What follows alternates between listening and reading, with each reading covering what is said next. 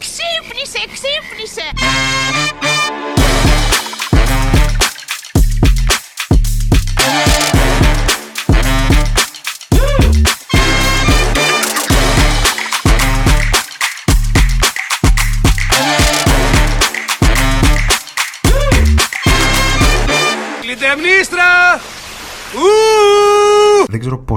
Πόσοι από εσάς έχετε δει αυτή την ταινία του Woody Allen του 1972 το «Τα πάντα γύρω από το σεξ». Παρεμπιπτόντως να τη δείτε. Είναι πάρα πολύ ωραία ταινία. Ε, αυτή η ταινία μου ήρθε στο μυαλό, ρε παιδί μου, ε, καθώς σκεφτόμουν τι τίτλο θα μπορούσα να βάλω στη σημερινή εκπομπή. Τα πάντα γύρω από το σεξ. Και είναι η πρώτη φορά στα χρονικά κατά την οποία ο ελληνικός τίτλος είναι λίγο καλύτερος από τον πρωτότυπο. Δηλαδή, ο πρωτότυπος τίτλος είναι ένα μακροσκελέστατο ε, Everything you always wanted to know about sex σε παρένθεση, but we're afraid to ask. Δηλαδή, όλα όσα θέλατε να μάθετε σε σχέση με το σεξ, όλα όσα πάντα θέλετε να μάθετε σε σχέση με το σεξ, αλλά φοβόσαστε να ρωτήσετε, αυτός είναι ο τίτλος ταινίας. Και ο απλός τίτλος, ο ελληνικός, Τα πάντα γύρω από το σεξ. Αυτό, Woody Allen 1972. Μια από τις κλασικές Woody Allenικές ταινίες. Μπορεί να μην σας αρέσει ο Woody Allen για διάφορους λόγους έξω σκηνοθετικού, έξω σινεματικού. Καταλάβατε, να μην επεκταθώ τώρα σε αυτό το τομέα. Ε, Παρ' όλα αυτά, να τη δείτε αυτή την ταινία. Είναι ωραία ταινία. Και θεώρησα ότι αυτός ο τίτλος θα ήταν ο πιο ιδανικός για το σημερινό επεισόδιο, γιατί κυρία μου γι' αυτό θα μιλήσουμε, όχι για το Woody Allen. Έτσι, θα μιλήσουμε γύρω από το σεξ. Θα αναλύσουμε τα πάντα γύρω από το σεξ. Καλά τώρα, τα πάντα δεν τελειώνει αυτό το θέμα. Με τίποτα. Δηλαδή, μπορούμε να το κάνουμε σειρά. Μπορούμε να φέρνουμε και έναν καινούριο άνθρωπο κάθε εβδομάδα να μιλάμε σε σχέση με το σεξ. Δηλαδή, μπορεί να γίνει άλλο podcast. Τα πάντα γύρω από το σεξ, the podcast. Είναι πολύ ωραία ιδέα. Μπορεί να γίνει αυτό. Δηλαδή, προφανώς όλα αυτά που σκεφτόμαστε και μπορούμε να πούμε δεν μπορούν να εξελιχθούν μέσα σε ένα επεισόδιο. Οπότε, εγώ θα ε, προσπαθήσω να επικεντρωθώ σε έναν μόνο τομέα όλης αυτής της θεώρησης, ο οποίος δεν είναι άλλος από την αντίληψή μας σε σχέση με το σεξ, από την αντίληψή μας σε σχέση με, του, με τους ρόλους που έχουμε άντρας και γυναίκα στο σεξ και το πώς αυτή ρε παιδί μου η αντίληψή μας μας επηρεάζει στις ζωές μας. Για να τα βάλουμε τα πράγματα στη θέση τους από την αρχή, η πεποίθησή μου ρε παιδί μου είναι ότι το σεξ είναι ένας τόσο σημαντικός παράγοντας ανθρώπινης ύπαρξης που καθορίζει και τους υπόλοιπους. Θέλω να πω ότι Ρε παιδί μου, τα πάντα γίνονται με βάση το τι πιστεύουμε στο σεξ.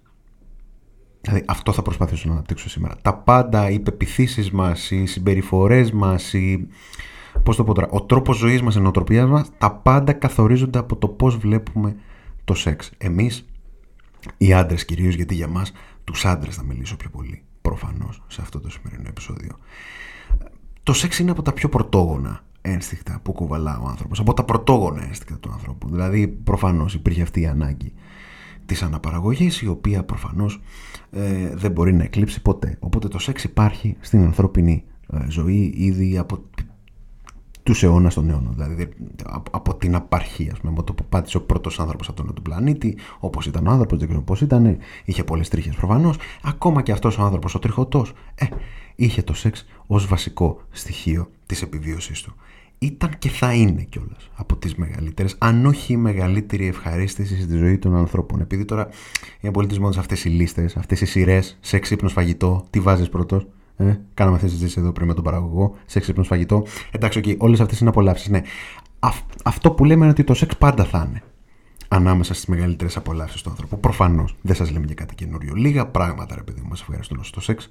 Ειδικά αν το κάνεις με τον άνθρωπο για τον οποίο έχεις συναισθήματα και σημαίνει πολλά για σένα. Ξέρω εγώ, είναι το υπέρτατο σημείο σύνδεσης και ευχαρίστησης με αυτόν τον άνθρωπο. Από τις περιόδους των σύγχρονων κοινωνιών είναι και η απενοχοποίηση πλέον του έρωτα. Δηλαδή πλέον έχει απενοχοποιηθεί ο έρωτας. Γιατί όσο πιο βασικό και όσο πιο πρωτόγονο ένστικτο είναι ο έρωτας, η αναπαραγωγή, το σεξ τόσο πιο πολύ ενοχοποιούνταν στις κοινωνίες μας και έφτασε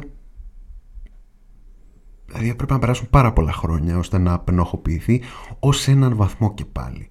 Αλλά αυτή ακριβώς η απενοχοποίηση ακόμα και αυτή ως έναν βαθμό απενοχοποίηση που βοήθησε τόσους και τόσους ανθρώπους πούμε, να νιώσουν επιτέλους κομμάτια της κοινωνίας βοήθησε ακριβώς αυτό κιόλας. Την πεποίθηση ρε παιδί μου ότι το σεξ δεν είναι απλά ένα ένστικτο ή απλά ένα μέσο για την αναπαραγωγή του είδους είναι ρε παιδί μου και ένα μέσο απόλαυσης ας πούμε. Πλέον τα τα πρέπει, τα απαγορεύεται, τα μη και τα όχι ως προς τον έρωτα, τα ποιον επιτρέπεται να ερωτευτείς και ποιον όχι, έχουν απελευθερώσει τόσους πολλούς ανθρώπους που ζούσαν κρυμμένοι στις δουλάπες τους. Και αυτό φυσικά είναι καλό. Αυτή η απελευθέρωση γύρω από το σεξ. Και φυσικά όλη αυτή η διαδικασία βρίσκεται σε εξέλιξη, προχωρά, δηλαδή προφανώς δεν πρόκειται για ένα τελειωτικό στάδιο. Εννοείται, έχουμε ακόμα δρόμο να κάνουμε μπροστά μας, ώστε να κατακτήσουν οι άνθρωποι αυτή την ελευθερία, να κάνουν να ερωτεύονται όποιον θέλουν, να κάνουν οικογένεια με όποιον ερωτεύονται. Έχουμε δρόμο ακόμα γι' αυτό. Αλλά προχωράει αυτή ακριβώς η διαδικασία και αυτό είναι το ευχάριστο. Πρόκειται για μια δυναμική κατάσταση η οποία αλλάζει και διαμορφώνεται και, διαμορφώνεται και προφανώς δεν είναι ακόμα τετελεσμένη. Ποτέ οι ανθρώπινες κοινωνίες δεν άλλαξαν από τη μια στιγμή στην άλλη, όπως ξέρετε. Τα πάντα θέλουν χρόνο. Έτσι λοιπόν, όσο και να παραδεχόμαστε αυτή την τάση προς την εξάλληψη των απαγορεύσεων και των συμβάσεων σε σχέση με το σεξ, δεν μπορούμε σε καμία των περιπτώσεων να δεχτούμε πως για συγκεκριμένες κατηγορίες ανθρώπων το σεξ δεν αποτελεί ακόμα ταμπού. Όταν λέμε σεξ δεν εννοούμε μόνο τη στιγμή της πράξης, αλλά μιλάμε συνολικά για την ερωτική ζωή των ανθρώπων. Η ερωτική ζωή λοιπόν ορισμένων ανθρώπων, όσο και να έχουν προχωρήσει προς τα εμπρός οι ανθρώπινες κοινωνίες, δεν έχει γνωρίσει την απελευθέρωση που θα έπρεπε. Φυσικά και μπορεί να σκεφτεί κάποιου ομοφυλόφιλους, τους αμφιφιλόφιλους, τους ασεξουάλ. Υπάρχει όμως και κάτι που είναι ακόμα πιο απλό από αυτό.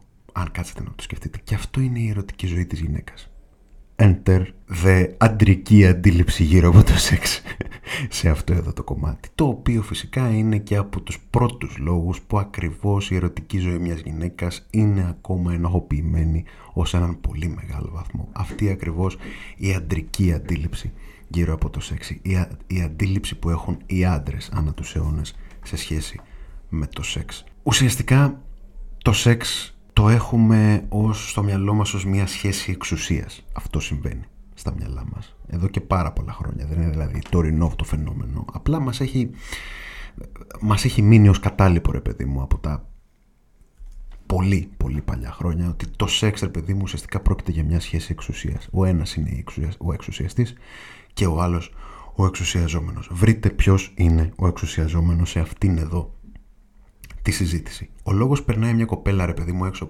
από, τη Βουλή ή έξω από μια κλούβα των ΜΑΤ. Τυχαία ιστορία, δεν θέλω να πω κάτι. Δεν είναι ότι έχουν ακουστεί διάφορα, απλά λέω παραδείγματα.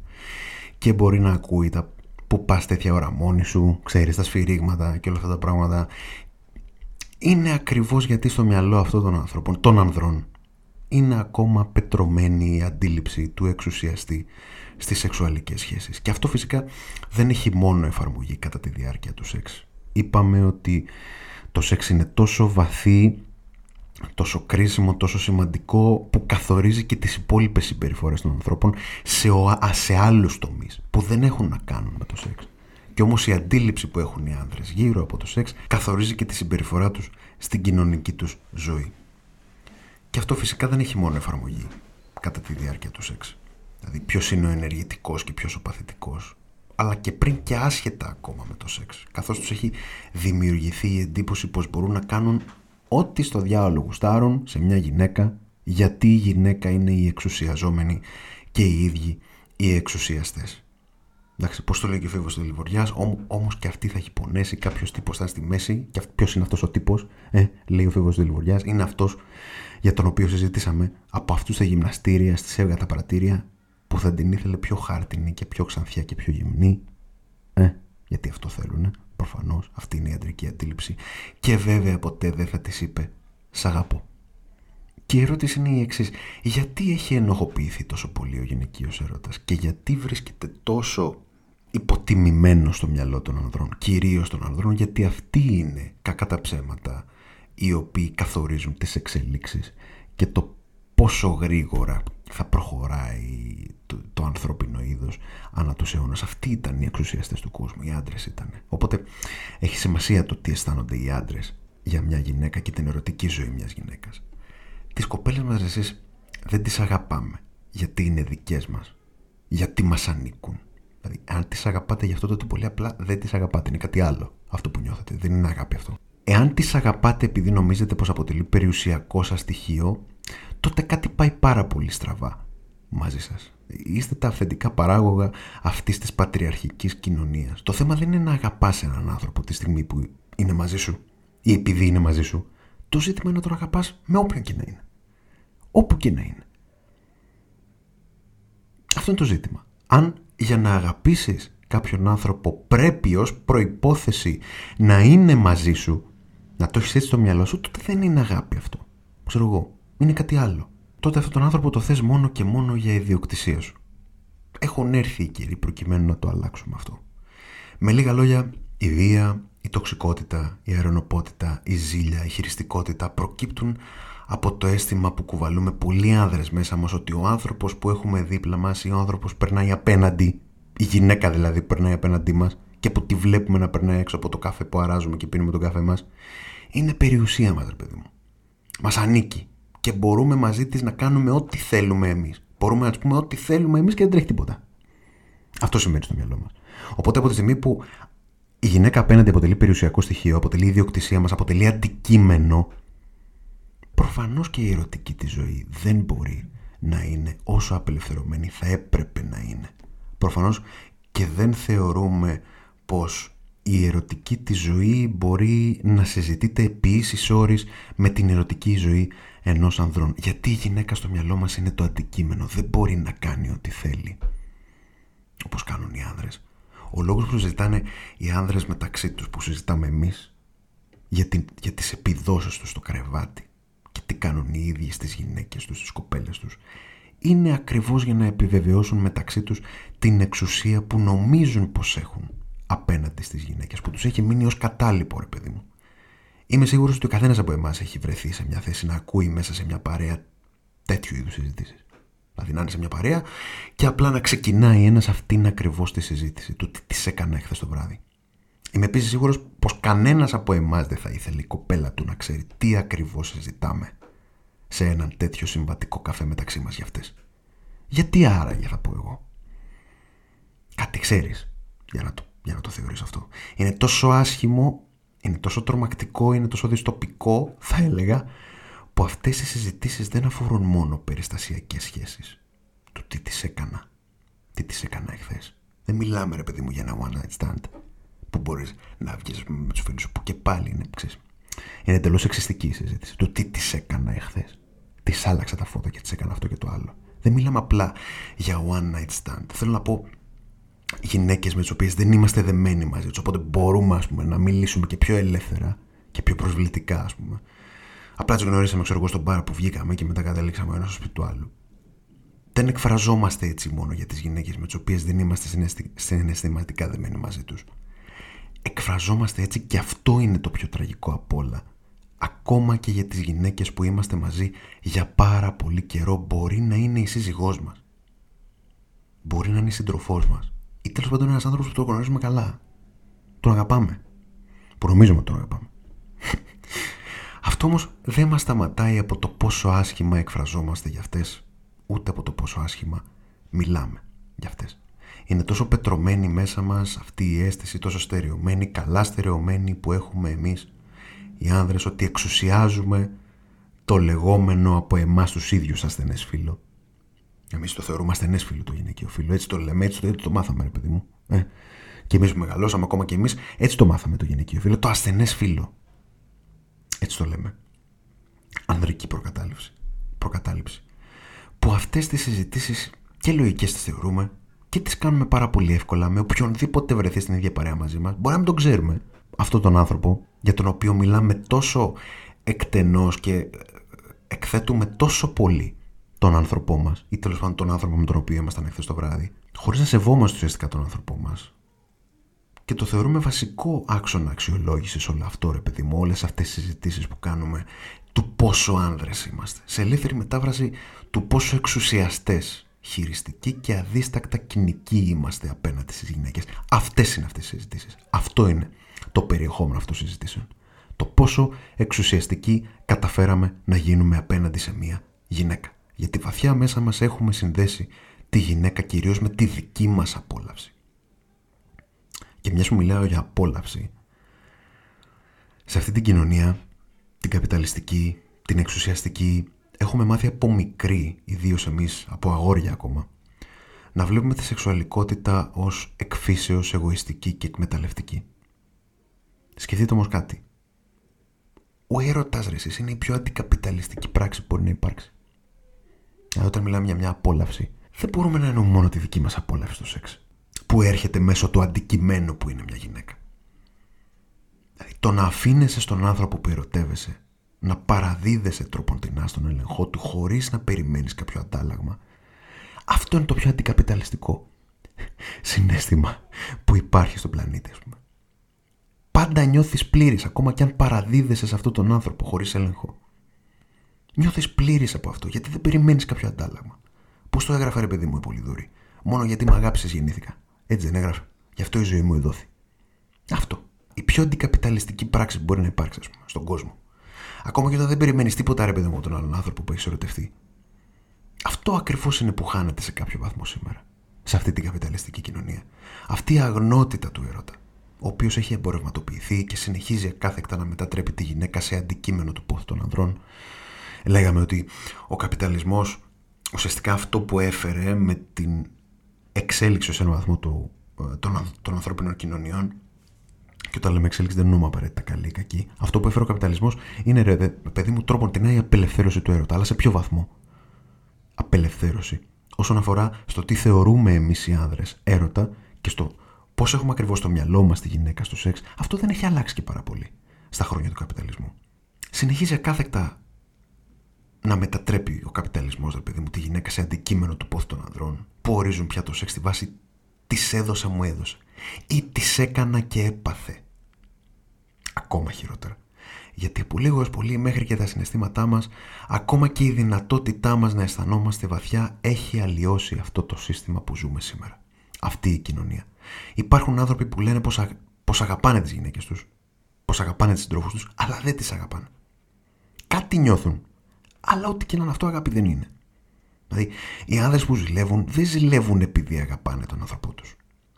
Ζηλεύουν επειδή και λόγω αυτής ακριβώς της αντίληψης που έχουν για το σεξ, ότι δηλαδή είναι οι κυρίαρχοι που δρούν απέναντι στο αντικείμενό τους, θεωρούν πως κάποιος άλλος θα κυριαρχήσει σε αυτό που νομίζουν πως αποτελεί η ιδιοκτησία τους. Αυτό είναι η ζήλια. Δεν είναι επειδή την αγαπάς. Εσύ που ακούς αυτό το podcast. Τους πειράζει με λίγα λόγια η σκέψη πως ένα άλλο αρσενικό, σερνικό θα είναι κυρίαρχο απέναντι στο άβουλο που ενδόμηχα θεωρούν τη σύντροφό τους. Νομίζουν πως αγαπάνε, αλλά δεν αγαπάνε. Είναι χειριστικοί γιατί στα μάτια τους δεν έχουν να κάνουν με τον άνθρωπό τους, αλλά με την ιδιοκτησία τους. Και αυτό λόγω αυτής ακριβώς της ανώτερης θέσης που νομίζουν πως έχουν στο σεξ. Όλα ξεκινάνε από την αντίληψή μας για το σεξ. Τα πάντα γίνονται γύρω από το σεξ. Σκεφτείτε πως έχετε μια πολυθρόνα ρε παιδί μου και την αγαπάτε πολύ αυτή την πολυθρόνα γιατί κάνει και μασάζ. Την αγαπάτε αλλά technically δεν την αγαπάτε. Δηλαδή δεν είναι ότι έχετε κάποιο ουσιαστικό αίσθημα για αυτή την πολυθρόνα. Σας αρέσει, αλλά τη θεωρείτε ιδιοκτησία σας. Γι' αυτό σας αρέσει, γι' αυτό νομίζετε πως την αγαπάτε. Δεν την αγαπάς αυτή την πολυθρόνα που κάνει μασάζ. Απλά την εκμεταλλεύεσαι. Την αγαπάς επειδή συνεχίζει να κάνει μασάζ σε εσένα. Ή επειδή συνεχίζει να κάνει μασάζ. Αν σταματήσει να κάνει μασάζ, δεν θα την αγαπάς, θα την πετάξεις.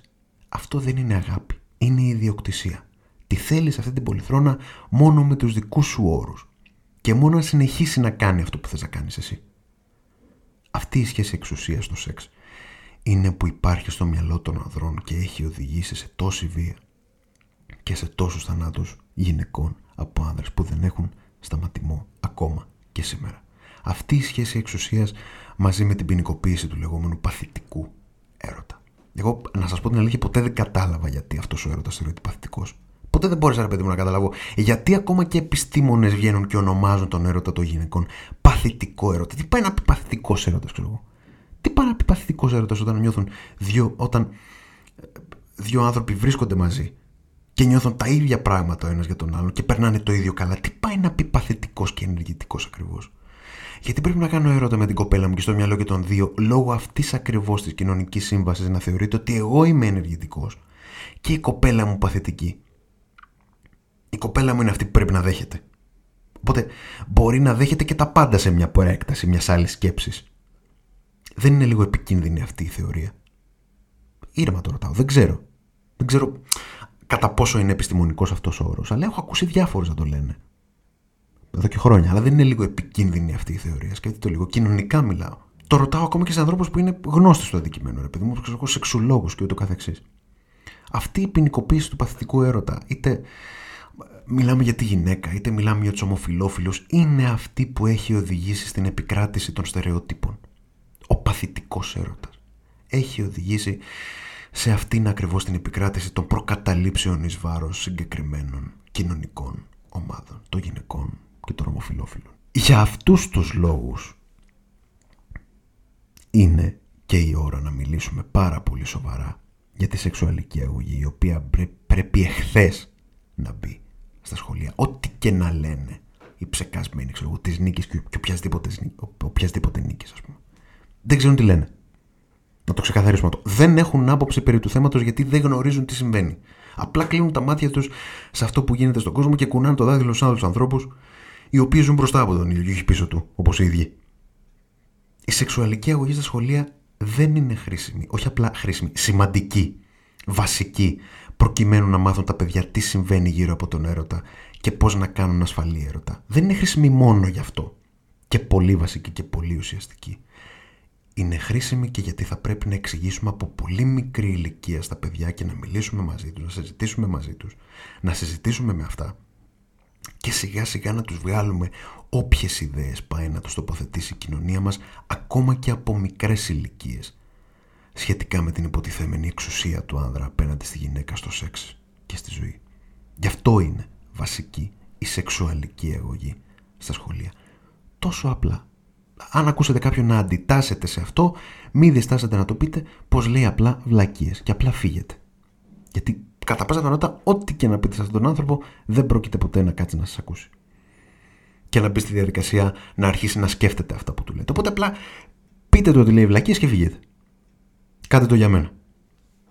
Πάλι μας τα πρίζεις, θα πει ο άλλος, στα σχόλια, ξέρω εγώ. Για το ότι οι γυναίκες δεν θεωρούνται ίσες με τους άνδρες, ακόμα και σήμερα. Ξεχνάς, λέει, ότι πλέον υπάρχουν παντού, κάνουν ό,τι επάγγελμα θέλουν, είναι ισότιμες με τους άντρε. Ξεχνάς κι εσύ, απαντάω εγώ πολύ ήρεμα. Πως ακόμα και αν οι γυναίκες κατέκτησαν θέσεις που πριν από 100 χρόνια δεν είχαν. Και θα αναφέρω ένα παράδειγμα που είναι το πιο χαρακτηριστικό. Να διδάσκουν στα σχολεία και στα πανεπιστήμια. Να, να γίνονται δασκάλες και καθηγήτριες. Τι έχει γίνει από τότε που οι γυναίκες ξεκίνησαν να καταλαμβάνουν πολύ, πολλές περισσότερες θέσεις δασκάλων και καθηγητών; Τι συνέβη; Ως διαμαγείας του κύρος του δασκάλου και του καθηγητή από τότε έχει μειωθεί δραματικά. Τυχαίο. Δεν μπορώ να πιστέψω ότι είναι τυχαίο. Όχι γιατί οι γυναίκες δεν είναι το ίδιο άξιες με τους άντρε. Αλλά γιατί στο μυαλό αυτής της αποστηρωμένης κοινωνίας οι γυναίκες ακόμα δεν μπορούν να θεωρηθούν το ίδιο σημαντικές; Γι' αυτό και υποτιμούνται τόσο βάνασα με οτιδήποτε και καταπιαστούν. Η ισότητα δεν εξαντλείται μόνο στην ποσότητα. 50-50, τέλος. 50 άνδρες, 50 γυναίκες σε, σε μια δουλειά, σε ένα χώρο δουλειάς. Δεν είναι αυτό το θέμα συνεχίζεται και αφορά στον τρόπο πρόσληψης και συμπεριφοράς εκ μέρους της κοινωνίας. Μιλώντας για το σεξ λοιπόν σήμερα, ναι, οι γυναίκες δεν έχουν τα ίδια δικαιώματα με τους άντρε στον ερώτα. Τι να κάνουμε τώρα; Το Spotify κάθε φορά που κάνουμε ένα upload μας ζητά να ενεργοποιήσουμε αν θέλουμε την επιλογή η εκπομπή να έχει σήμανση για άνω των 18 ετών ακροατές. Ούτε σήμερα θα ενεργοποιήσουμε τη σήμανση αυτή. Δηλαδή, κανονικά πρέπει. Γιατί ουσιαστικά σου λέει το Spotify ότι αν μιλάς, λέει, για σεξ, αν μιλάς για... Ε, ξέρω εγώ, για τον έρωτα και αναφέρεις τέτοια πράγματα, ε, πρέπει να βάλεις μια σήμανση, δεν είναι για τα παιδιά αυτά. Αυτή την εκπομπή ακούν από τα, άνθρωποι από 16 έως 60 ετών και άνω. Δηλαδή, δεν υπάρχει κατάλληλη ηλικία για ένα παιδί να ακούσει τι συμβαίνει γύρω του. Βρείτε μου εσείς ποια είναι μια κατάλληλη ηλικία ρε παιδί μου για ένα παιδί προκειμένου να αρχίσει να αντιλαμβάνεται τι συμβαίνει στον κόσμο.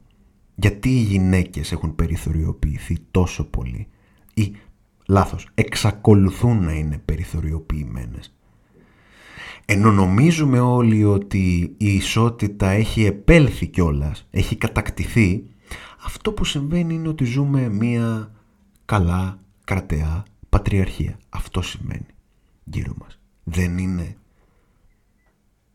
καλό τα παιδιά από μικρή ηλικία κιόλας να ακούσουν γιατί συμβαίνει αυτό. Ότι δηλαδή συμβαίνει επειδή ακριβώς εμείς οι άνδρες στην αντίληψή μας γύρω από το σεξ έχουμε τη γυναίκα εξουσιαζόμενη. Από εμάς είμαστε κυρίαρχοι απέναντι στις γυναίκες, στο σεξ, στην πράξη, στον έρωτα και γύρω από αυτό. Και γι' αυτό ακριβώς διατηρούμε όλες αυτές τις πατριαρχικές και χειριστικές συμπεριφορές. Και στην κοινωνική μας ζωή. Γι' αυτό δεν τις φυράμε στον δρόμο. Γιατί τις φυράμε στον δρόμο; Ε, γιατί εμείς είμαστε το δυνατό φίλο ρε παιδί μου. Οι γυναίκες δεν είναι έτσι, κάνουμε ό,τι θέλουμε. Αυτό συμβαίνει γύρω μας. Τα πάντα είναι γύρω από το σεξ. Όπως πολύ σωστά ήταν στοχευμένη και αυτή η ταινία του Woody Allen, η προφητική ας πούμε από το 1972. Μια συμβουλή θα αφήσω. Εγώ με τη βοήθεια του Γιάννη Θανασόπουλου, ενός κλινικού ψυχολόγου που άκουσα πρόσφατα και μου άρεσε πάρα πολύ αυτό που είπε. Στη ζωή σας να αποφεύγετε αυτούς που φοράνε παντελόνια αν ακούτε άνθρωπο που λέει εγώ φοράω παντελόνια ή μιλάω παντελονάτα, είμαι παντελονάτος, να φεύγετε μακριά, να τρέχετε. Ή ένας που λέει δεν είσαι άντρας. Ε; Να φεύγετε παιδιά. Να φεύγετε. Εσείς κοπέλες που μας ακούτε, να φεύγετε. Να μην ανεχτείτε καν να ακούσετε τη συνέχεια. Να φεύγετε. Τα παντελόνια είναι αυτά που σκοτώνουν. Αυτά δολοφονούν τις γυναίκες μας τα παντελόνια μαζί με τους παντελονάτους. Αυτοί είναι που εξακολουθούν να διονύζουν το πρόβλημα της, της ανισότητας μεταξύ των δύο φίλων. Και αυτοί είναι που συνεχίζουν να πιστεύουν πως τις γυναίκες τις κάνουμε ό,τι θέλουμε επειδή είμαστε άντρες με παντελόνια και οι γυναίκες φοράνε φουστούλες. Να φεύγετε παιδιά μακριά από αυτούς. Και όπως έλεγε ο Γιάννης Αθανασόπουλος που όπως σας είπα και πριν θα ήθελα να κλείσω με αυτό δεν υπάρχει αγάπη με βία, με χειρισμό, με ένταση. Φύγε τώρα.